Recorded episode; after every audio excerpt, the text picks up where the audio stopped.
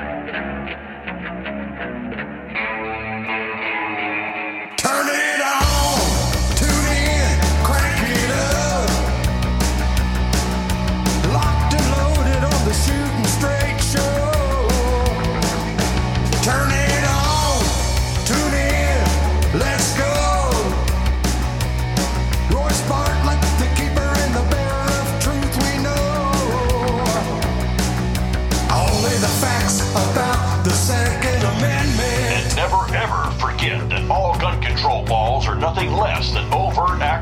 Aggression against the American people and their rights. Exercise your rights in a safe way. Stupidity to think that someone hell bent on violating the law against murder will magically be stopped by a gun control law. Politicians that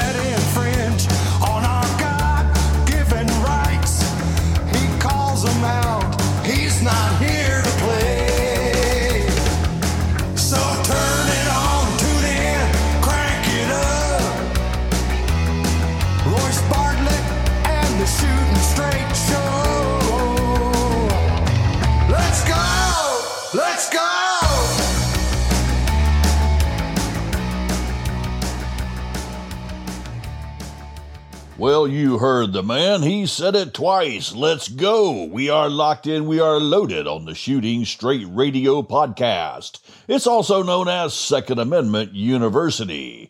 I am Royce, your host and Professor Emeritus of all Second Amendment studies, and I'm pouring it to you from both barrels, baby, with 100% felt recoil and no suppressor. Got a lot to talk about as always. And if you'd like to talk to me directly, you can reach me via email at royce at shootingstraightradio.com. Royce at shootingstraightradio.com. And you can also check out my website there at shootingstraightradio.com. All of the episodes are auto loaded there. Uh, from iHeartRadio after they are published. So if you don't have a favorite medium to listen on, well, just go to shootingstraightradio.com. If you'd like first access to all episodes, you can do that by, becoming a Patreon sponsor for as little as $5 a month. You will get first access to all episodes of the Shooting Straight Radio podcast. Go to patreon.com forward slash Shooting Straight Radio podcast and sign up there today. And not only will you get media and content that others just don't get, you also get my undying gratitude and thanks. You can also reach me on the Shooting Straight Radio podcast on Farcebook and reach me through the messenger service there. But be forewarned, I don't always see the notifications as soon as they pop up. Sometimes it takes a day or two before I see the notification. Okay? Alrighty. Well, if I was going to title the program at all today, it would be a question for the title. And the question would be which is more lethal, guns or people?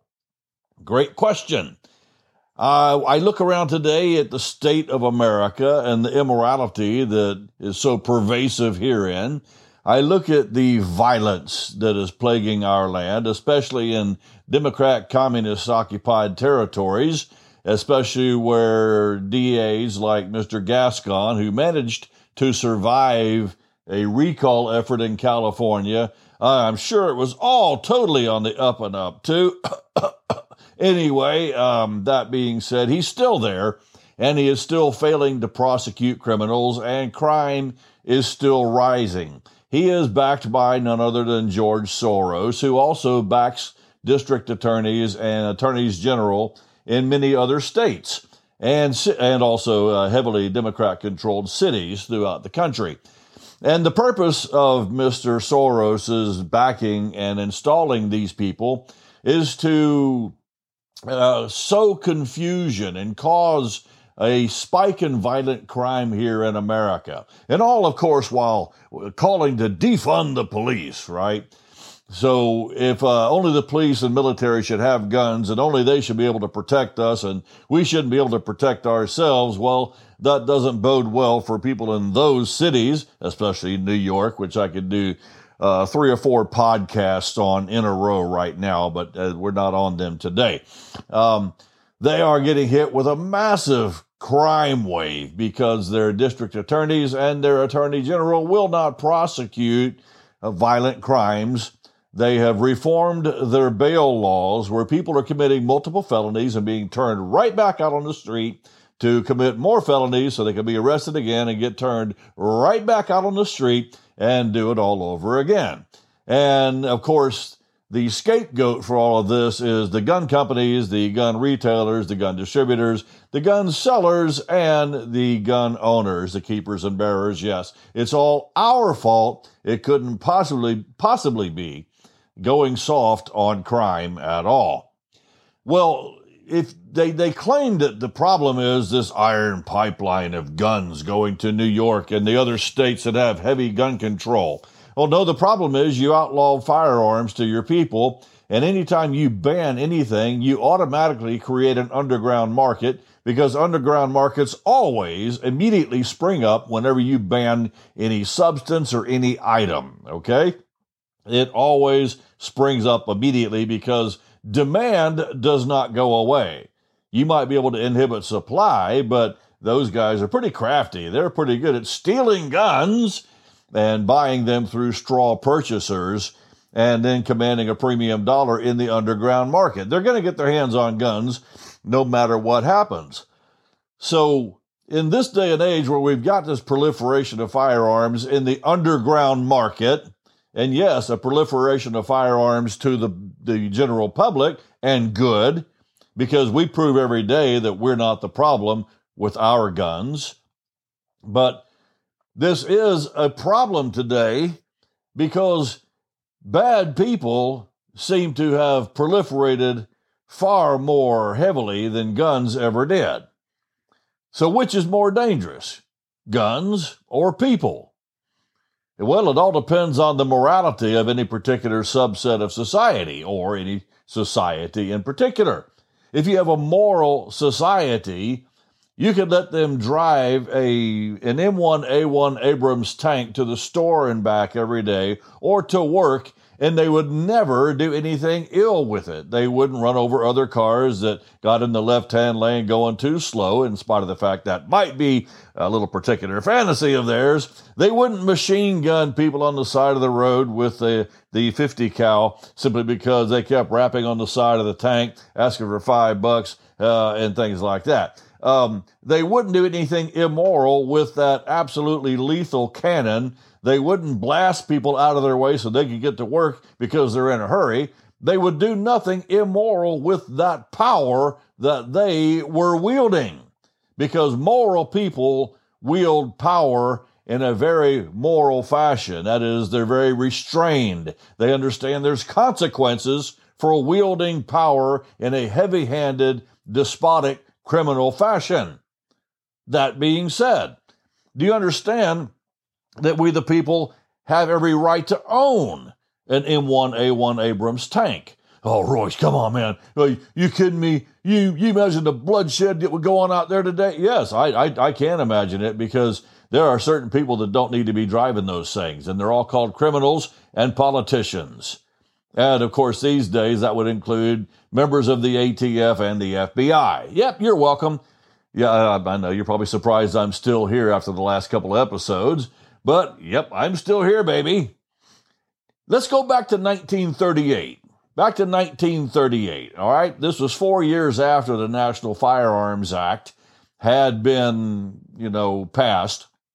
And this was actually uh, around the time a new NFA had passed and later failed, was superseded by the Gun Control Act of 1968. But back then in 1938, any Tom, Dick, or Harry, or Jane, or Joe could get a firearms dealer's license for a dollar. It was a shall issue license, too. They had to issue it to you. And that equates to roughly $20 today in today's money. So for a little less than 20 bucks, you could get a, an FFL, a dealer's license, and uh, people who were not dealers, oh, if they if they didn't have a dealer's license, they really couldn't purchase across state lines. Okay, so that's why they were getting these dealer's licenses. And believe it or not, back then serial numbers were not required to be installed on, etched upon anything, any guns, except for machine guns, fully automatic weapons, short barreled shotguns, and short barreled rifles and suppressors. Uh, those were required to be serialized. And of course, removing the manufacturer's serial number, that was illegal back then. But believe it or not, manufacturers were not required to put serial numbers on most firearms that they were producing. So if they did put them on there, you can get in trouble for filing it off. But if they didn't put one on there at all, uh, oh well. And yes, in the course of my years in the gun industry, I've seen quite a few guns that were not serialized. Older weapons from way back, still in still in uh, circulation, still functioning just fine, and no serial number on them. So, the 1938 National Firearms Act uh, did not, at the time, mandate record keeping, uh, nor did it require pre approval background checks for any gun sales, except for, of course, the machine guns and the short barreled rifles and shotguns and the suppressors. And no licenses were required for manufacturers either. Wow. Isn't that something? Yet, how was the crime rate back then? Well, all depended on what city you were living in. For the most part, crime was very low. If you lived in Chicago and other hellholes of corruption, yeah, you, you, there was problems with violence. A lot of it was gang violence. A lot of it had to do with fighting over the liquor trade because why? The government had banned something. They had banned the making of alcohol. Yeah, that was back in the days where the ATF poisoned the alcohol supply, knowing people would drink it and die. They murdered over 10,000 people, but that's another story. And I've talked about that before, and I'm not going to go into it again. But yes, that like, like, I said, they've been murderers from the beginning, just like the devil himself. Um, but licenses were not required for manufacturers even back then. There was crime, but it was very low and it was limited to areas like Chicago and New York City and other places where gangsters had a stronghold and they were peddling bootleg liquor and making filthy amounts of money in an underground market that was necessitated by the prohibition of alcohol. Yes, an underground market sprung up to meet the demand with supply. Criminals are ever the capitalists. Yes, they are. So, about, well, shoot, um, what, seven or eight years later, around 1945, uh, this was after World War II, millions, literally millions of military surplus weapons, rifles, handguns, shotguns, were purchased from other countries all over the world and made available and sold to American citizens here in the United States market at very significantly reduced prices, serious bargain prices. And sales were very brisk. Uh, many people, many citizens, many average Joes and average Janes availed themselves of, of this surplus weaponry that was left available after World War II. They put it on sale to the civilian market. So, what changed? Huh? The people are the weapons? And contrary to any assumptions that may be automatically engendered by leftists listening to my program, crime was very low, I repeat again. All types of military guns were available over the counter for cash. Cash was used primarily because credit cards, even though they had originated some uh, back in uh, 1920, like 18 years prior, they didn't really become popular for common usage until 1970, some 50 years later. So people were buying guns over the counter with no records, no background check, no nothing but a sales receipt, and crime was very low.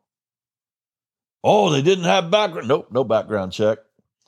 They didn't background check anybody, Mr. Brown or Mrs. Brown or Mr. Jones or Mrs. Jones. They went down there and they plopped down whatever the price was for that uh, that used 45 automatic that may have been used to shoot a few of the enemy, uh, or that M1 Garand, or that Browning automatic rifle, or that M1 carbine, or any other gun that was used in service during World War II. It could have been any other foreign country's firearms too that they used. Some of them were absolute crap, and I wouldn't have owned them for personal defense, but maybe for an heirloom or a keepsake or something like that.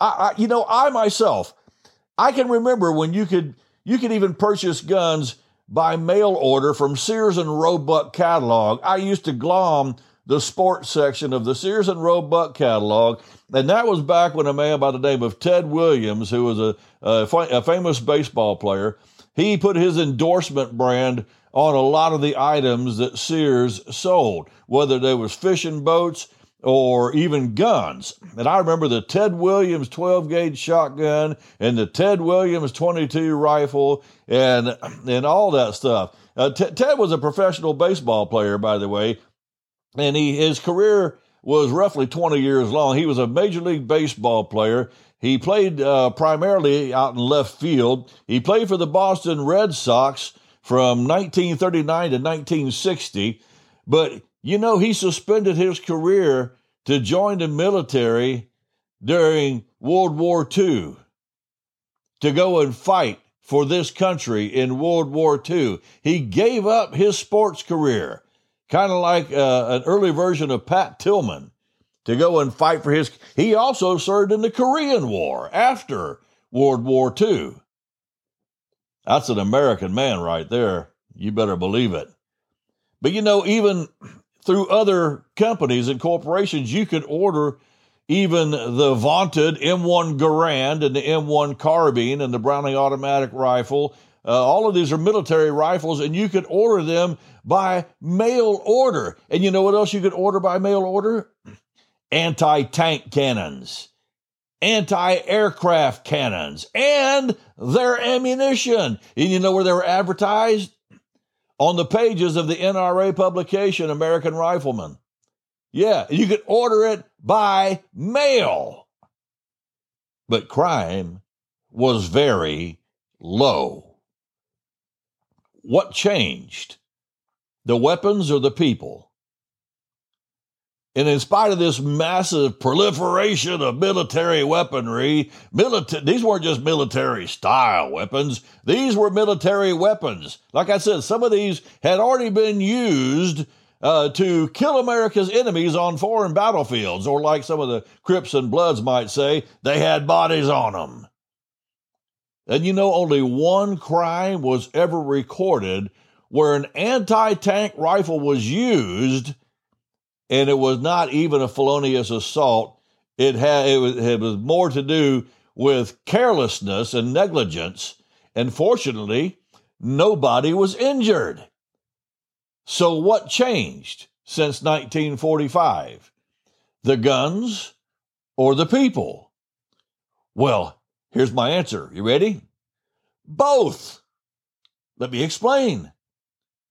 The guns owned by the citizenry now are actually less lethal than the ones owned back then. Yes, anti tank cannons, anti aircraft cannons, and their ammunition. Far more lethal than my little evil black rifle, semi automatic 5.56 caliber. Far more. Greater range, heavier punch you could go clean through about 100 people with one of those things, not to mention tank armor. And you could blow airplanes out of the sky. So, what changed? Well, the guns today are actually less lethal, and the people are more lethal. It's an absolute inversion of 1945, where the guns were more lethal, but the people were less lethal. What changed? The people. Morality, or a lack thereof in these days, I should say. When we come back, I'm going to read you an article by an author named Dan Wos, who, matter of fact, this the name of his article is Despite Media Panic, It's Your Right to Own the Same Guns as Our Military. Amen, Mr. Wos. And we'll talk about that when we come back. Don't go anywhere. Captain Rob and the Listener Retention Squad is on standby. Life has a way of throwing unforeseen events and new opportunities our way. At Glover, Orndorff, and Flanagan Wealth Management, they are dedicated to putting your interests first with a truly personalized approach. They are there to bring confidence to your investment planning choices. Whether you need income production for retirement, 401k guidance, long term investments, or other financial planning needs, they'll focus on the establishment of a plan tailored to your life's priorities. For more information, call Bill Orndorff, partner with Glover, Orndorff, and Flanagan Wealth Management today at 321 344 1202. 321 344 1202. Investment products and services are offered through Wells Fargo Advisors Financial Network, LLC. Member SIPC. Glover, Orndorff, and Flanagan, LLC is a separate entity from Wells Fargo Advisors Financial Network. My buddies out at WJS Guns in Merritt Island, Bill Stasak and Dalton and Troy and the gang out there do a fine job taking care of all their customers, including law enforcement officers who want to buy blue label firearms. He's a blue label dealer for multiple manufacturers, also very female friendly. They do a great job serving all of their customers. They will get you squared away and well regulated in your Second Amendment rights. He offers handguns, long guns, a great selection of 1791 gun leather brand holsters, also body armor, uh, ammunition, uh, magazines. What are you looking for? Bill's got you covered out there at WJS Guns. Check him out at WJSGuns.com. If you want to do some fishing, he's got you covered with fishing tackle. Bill is a total outdoor store. WJSGuns.com. Check him out there. Do make sure you tell him you heard about him on the Shooting Straight Radio podcast. ShootingClasses.com. If you are a firearms instructor, that's the only logical place to run your firearms business from. ShootingClasses.com. You can set up your page there, set up your profile, set up your classes, take payments there. Your certificates are auto generated, rosters are auto generated, and also sends emails out to your students before the class reminding them, at least a week or two out, they have a class coming up. And uh, I, I can't find any other platform out there where it makes sense to run your business from if you're a firearms instructor. Everything's right there. Even even if you want to print your financial reports come tax time, it's all right there at shootingclasses.com. If you're a student, uh, set up an account out there and you get matched up with some serious, serious firearms instructors. Men like David Boone Benton, Israel Matos, Chris Tonto Ferranto, and guys like that, Bill Orndorff, Bruce Corey. Those are the guys that actually founded shootingclasses.com. It is, I tell you what, it's genius. And it simply doesn't make sense to try to run your business from any other platform. Shootingclasses.com.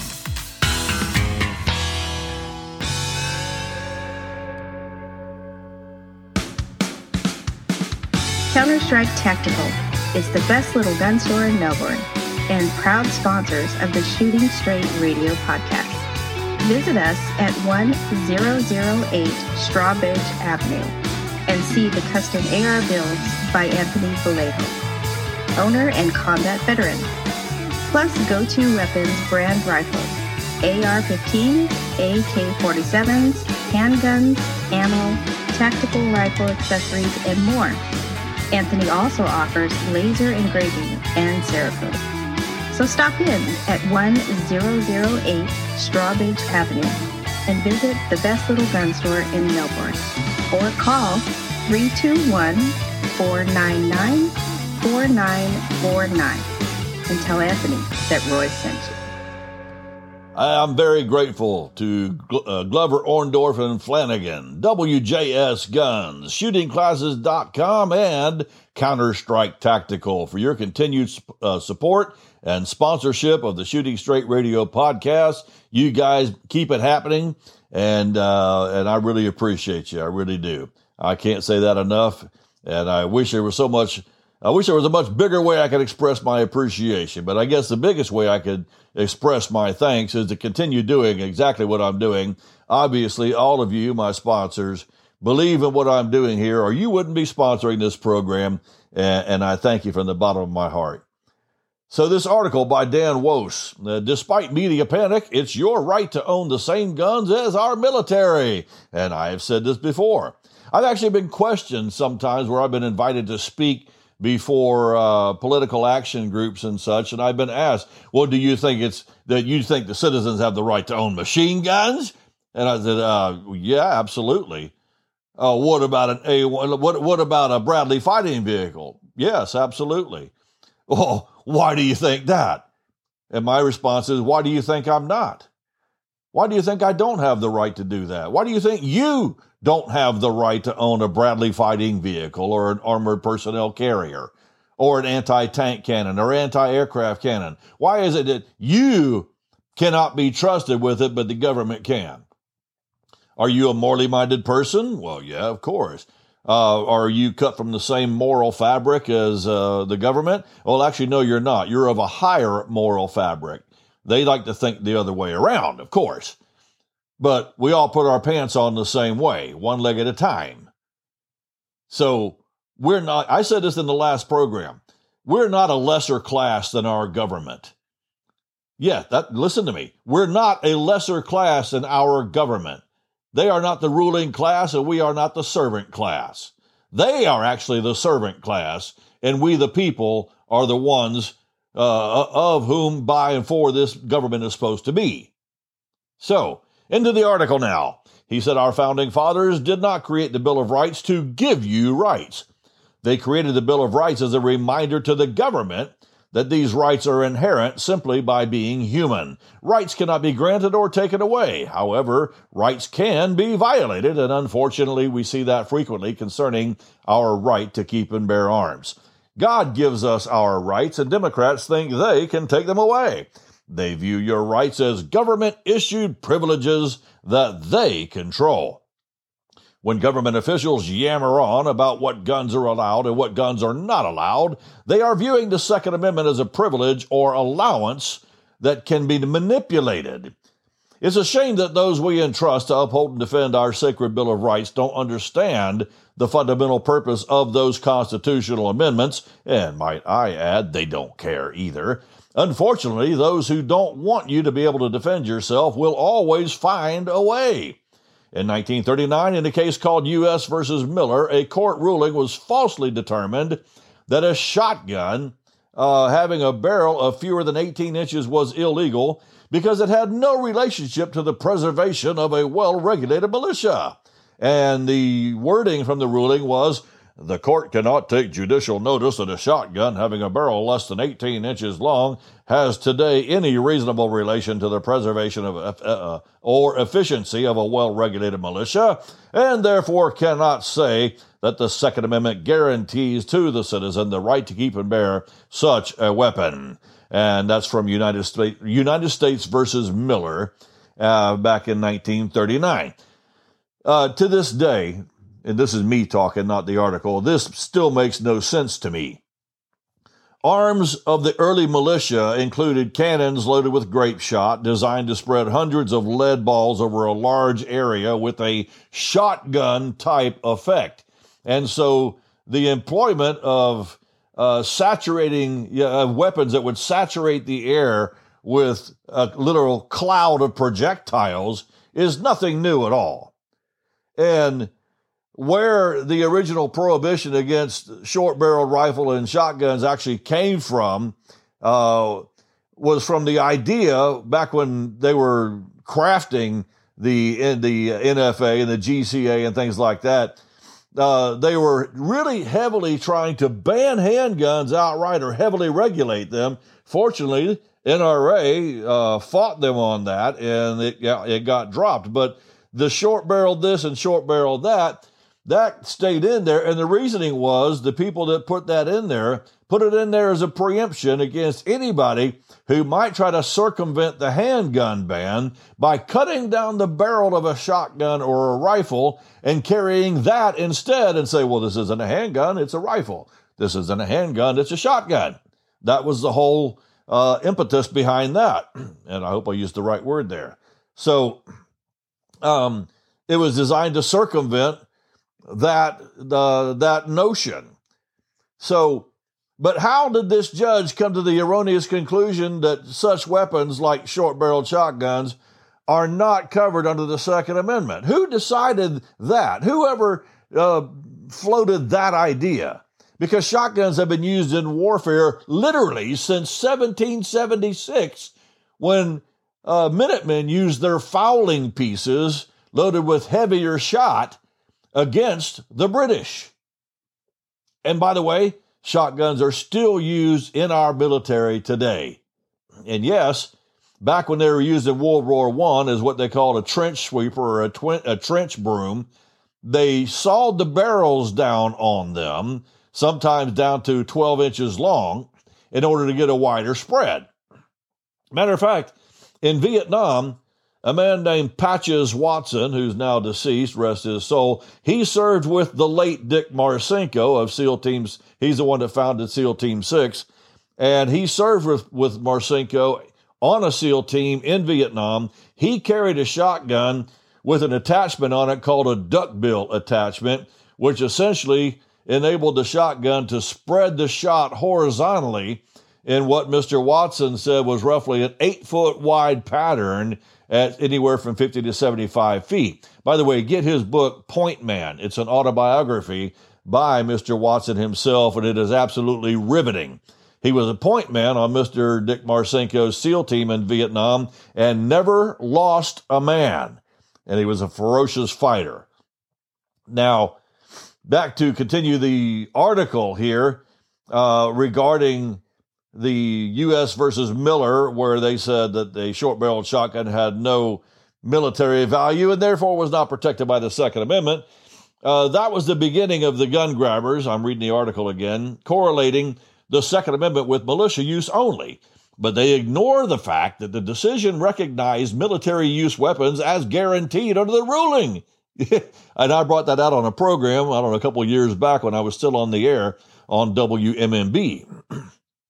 Um, they would use this militia only tactic for 70 years to justify gun control unless you're part of a well regulated militia.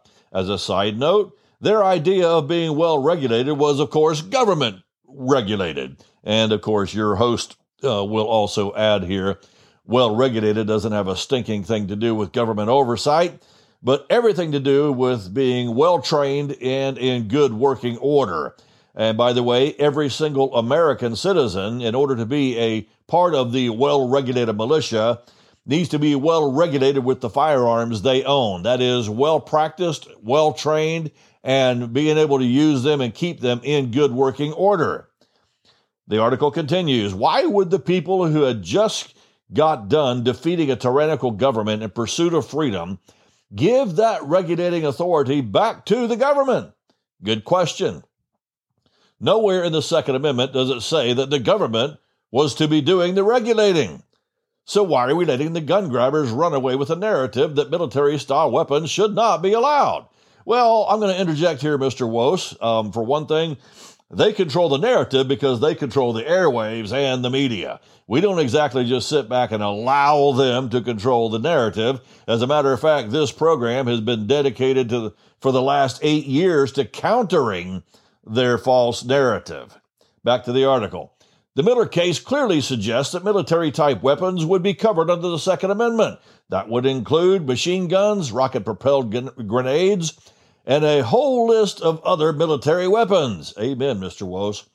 During that time, the government argued that the Second Amendment protected the collective right of being armed during active militia service, but the court directly rejected that argument. In a lower court decision, a judge misrepresented the individual right the Second Amendment recognizes and latched onto the quote unquote collective right. After that, courts jumped on that. Uh, I'm sorry, let me, let me repeat that. Courts jumped on that misrepresented interpretation. How many times have I told you about precedents? Whenever one court establishes a precedent, other courts are reticent to overthrow that decision and they simply quote or cite the previous decision and say, well, I'm resting my decision on that. rather than actually reading the Constitution like Justice Clarence Thomas and others did recently during the Bruen decision. The article continues Since then, every effort was made to prevent the Supreme Court from ever seeing Second Amendment cases because if the Supreme Court were to see these cases, the hypocrisy would be revealed. The gun grabbers loved the idea that the Second Amendment could, could, be, could be twisted to fit their narrative, that it was to be reversed only for collective, I'm, I'm sorry, was only to be reserved for collective government regulated militia use. They hate the part that says the right of the people to keep and bear arms shall not be infringed. That part is indisputable, so they pretend it doesn't exist.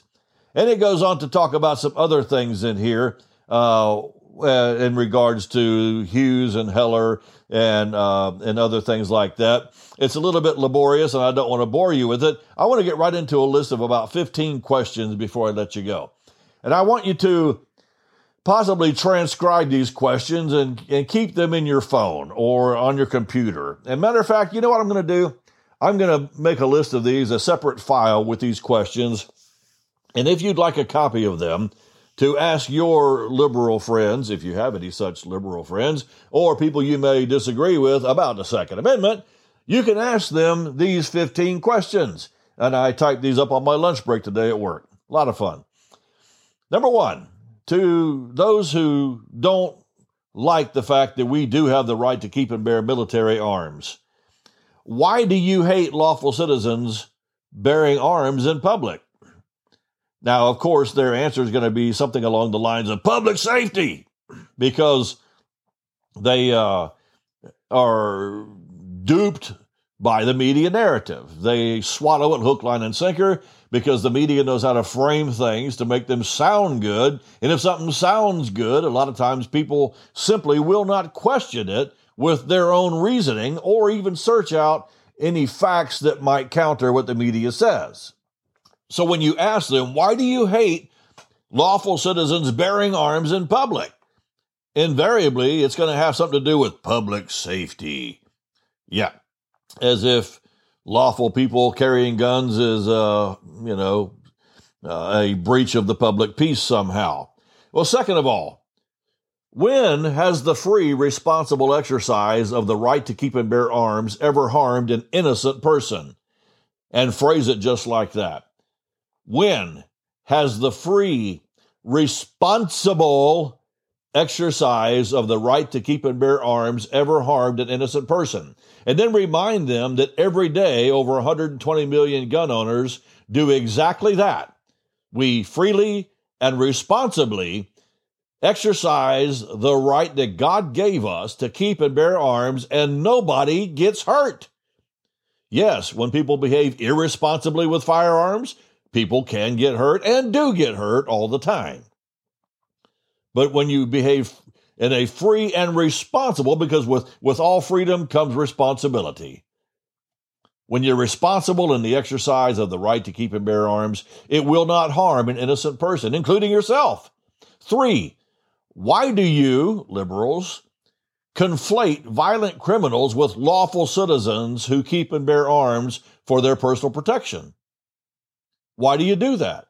Please explain that.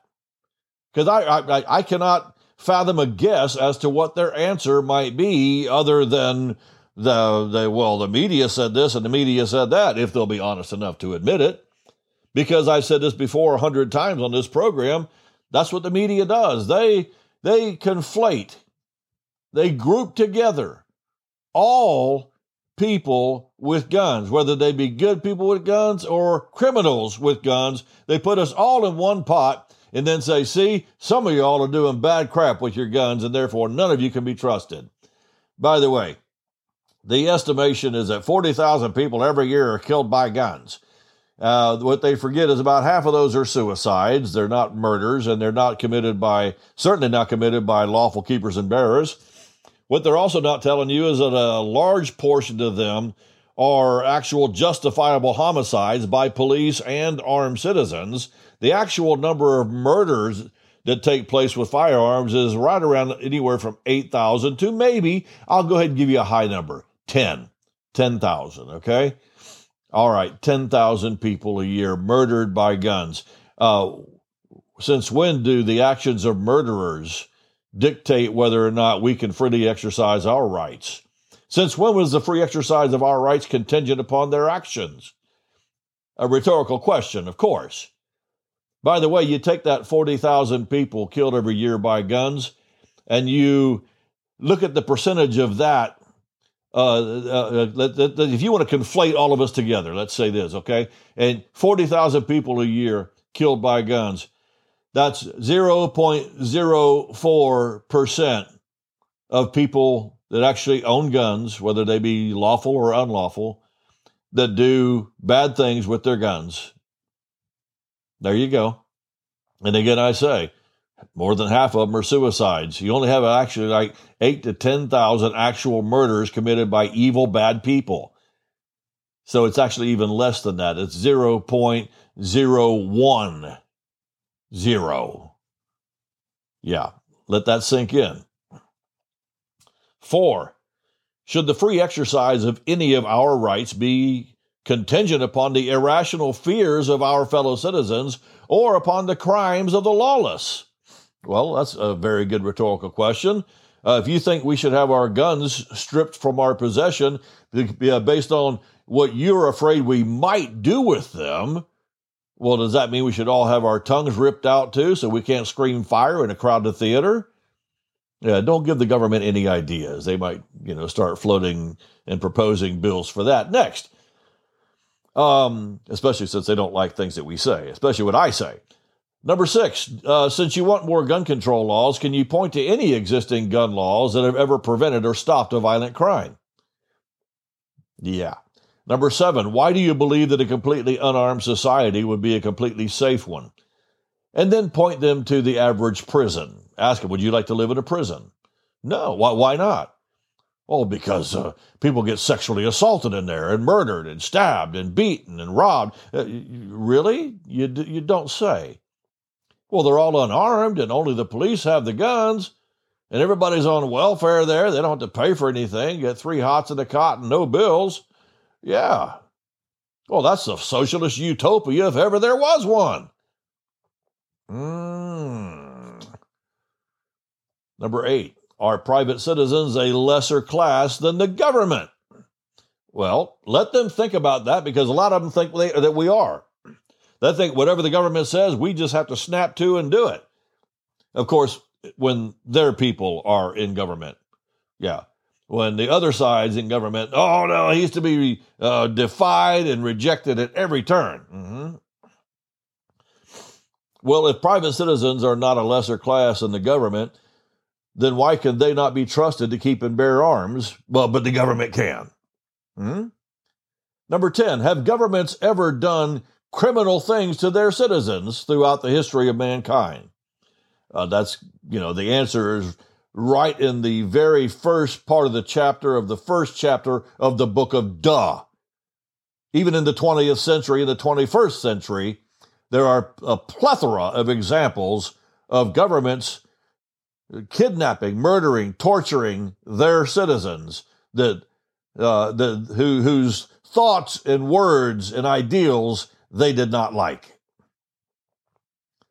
Well, are citizens required to allow themselves to be, this is number 11, are they required to allow themselves to be kidnapped, held against their will, tortured, or killed by street thugs?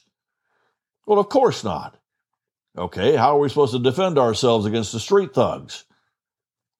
Well, the police will defend you. Mm, no, I think it's already proven they can't. That's a, that's a fallacy. I mean, you, I don't know wh- why you would cling to such a fallacy. But if it's not okay, if, it, if we're not required to allow ourselves to be uh, kidnapped, held against our will, tortured, or killed by, you know, in a criminal fashion by street thugs, then is it okay for the government to do those things to its citizens?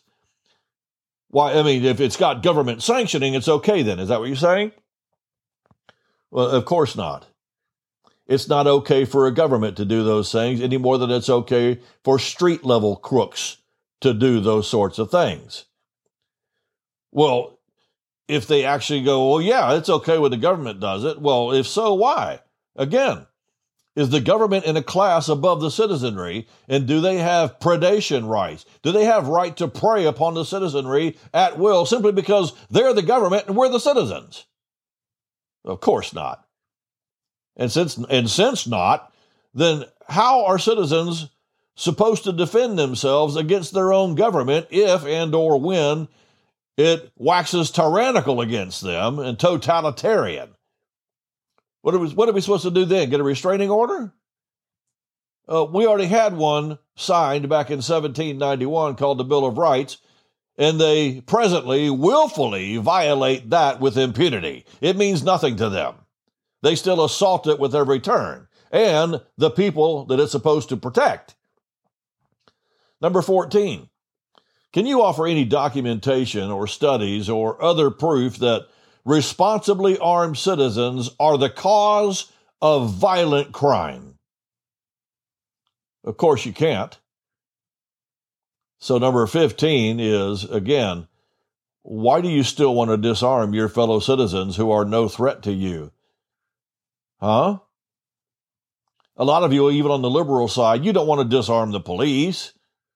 So you're not really against guns, you're against certain people having them, which means you are obviously uh, you you recognize class that doesn't exist. That's right. There's a there's an enforcement class and a ruling class and the lowly citizen class.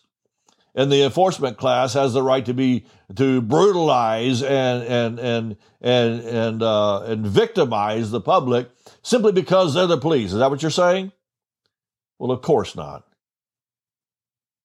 So, why do you still want to disarm your fellow citizens who are no threat to you if you don't want to disarm the police whom you claim, well, you always tell us, well, if you're not doing anything wrong, you have nothing to worry about. Well, you don't want to disarm them. Do you want to disarm the government? Well, no, you don't want to disarm the government. There, there's threats out in the world. Exactly.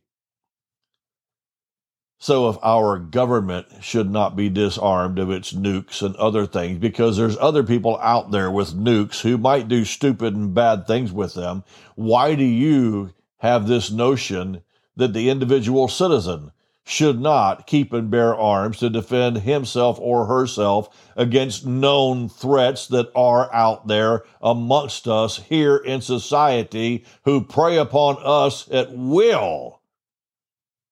Why do you think that? We're no threat to you. We walk amongst you every day, armed to the teeth. I walk amongst so many of you every day with a fully loaded Glock 17 on my right side and two fully loaded 17 round mags on my left, and you would never know it. Because number one, I'm very responsible in the in the free exercise of my keeping and bearing of arms. I'm never somebody you would have to worry about unless you are a criminal who's trying to harm me and or my family or even an innocent person that I happen to be around at the time. Then you'll find out, oh yes, I am a threat to you. I'm not unskilled. I'm not trying to toot my horn, but I've had the honor of training with some serious dudes. So, no, but that's power that I would never abuse, like our government. That's power that I would never intentionally harm another human being with, unlike our government or unlike the other criminals in low places. Why do you want me disarmed? And re- remember, what has changed? The people or the guns? The people or the weapons? Well, the people have changed, obviously. And because we've had a lot of people who are in this country who are very immoral and seem to lack a moral compass and have no principles, and most of them gravitate towards government positions. Why should we be unarmed in the face of that? Now more than ever, we should be armed. The threats have increased, not necessarily the lethality of the weapons. So take that with you. And I'll catch you on the next episode of the Shooting Straight Radio podcast. This is Royce, And I will see you then. Let's see. Don't forget shootingstraightradio.com. You can catch all the episodes there.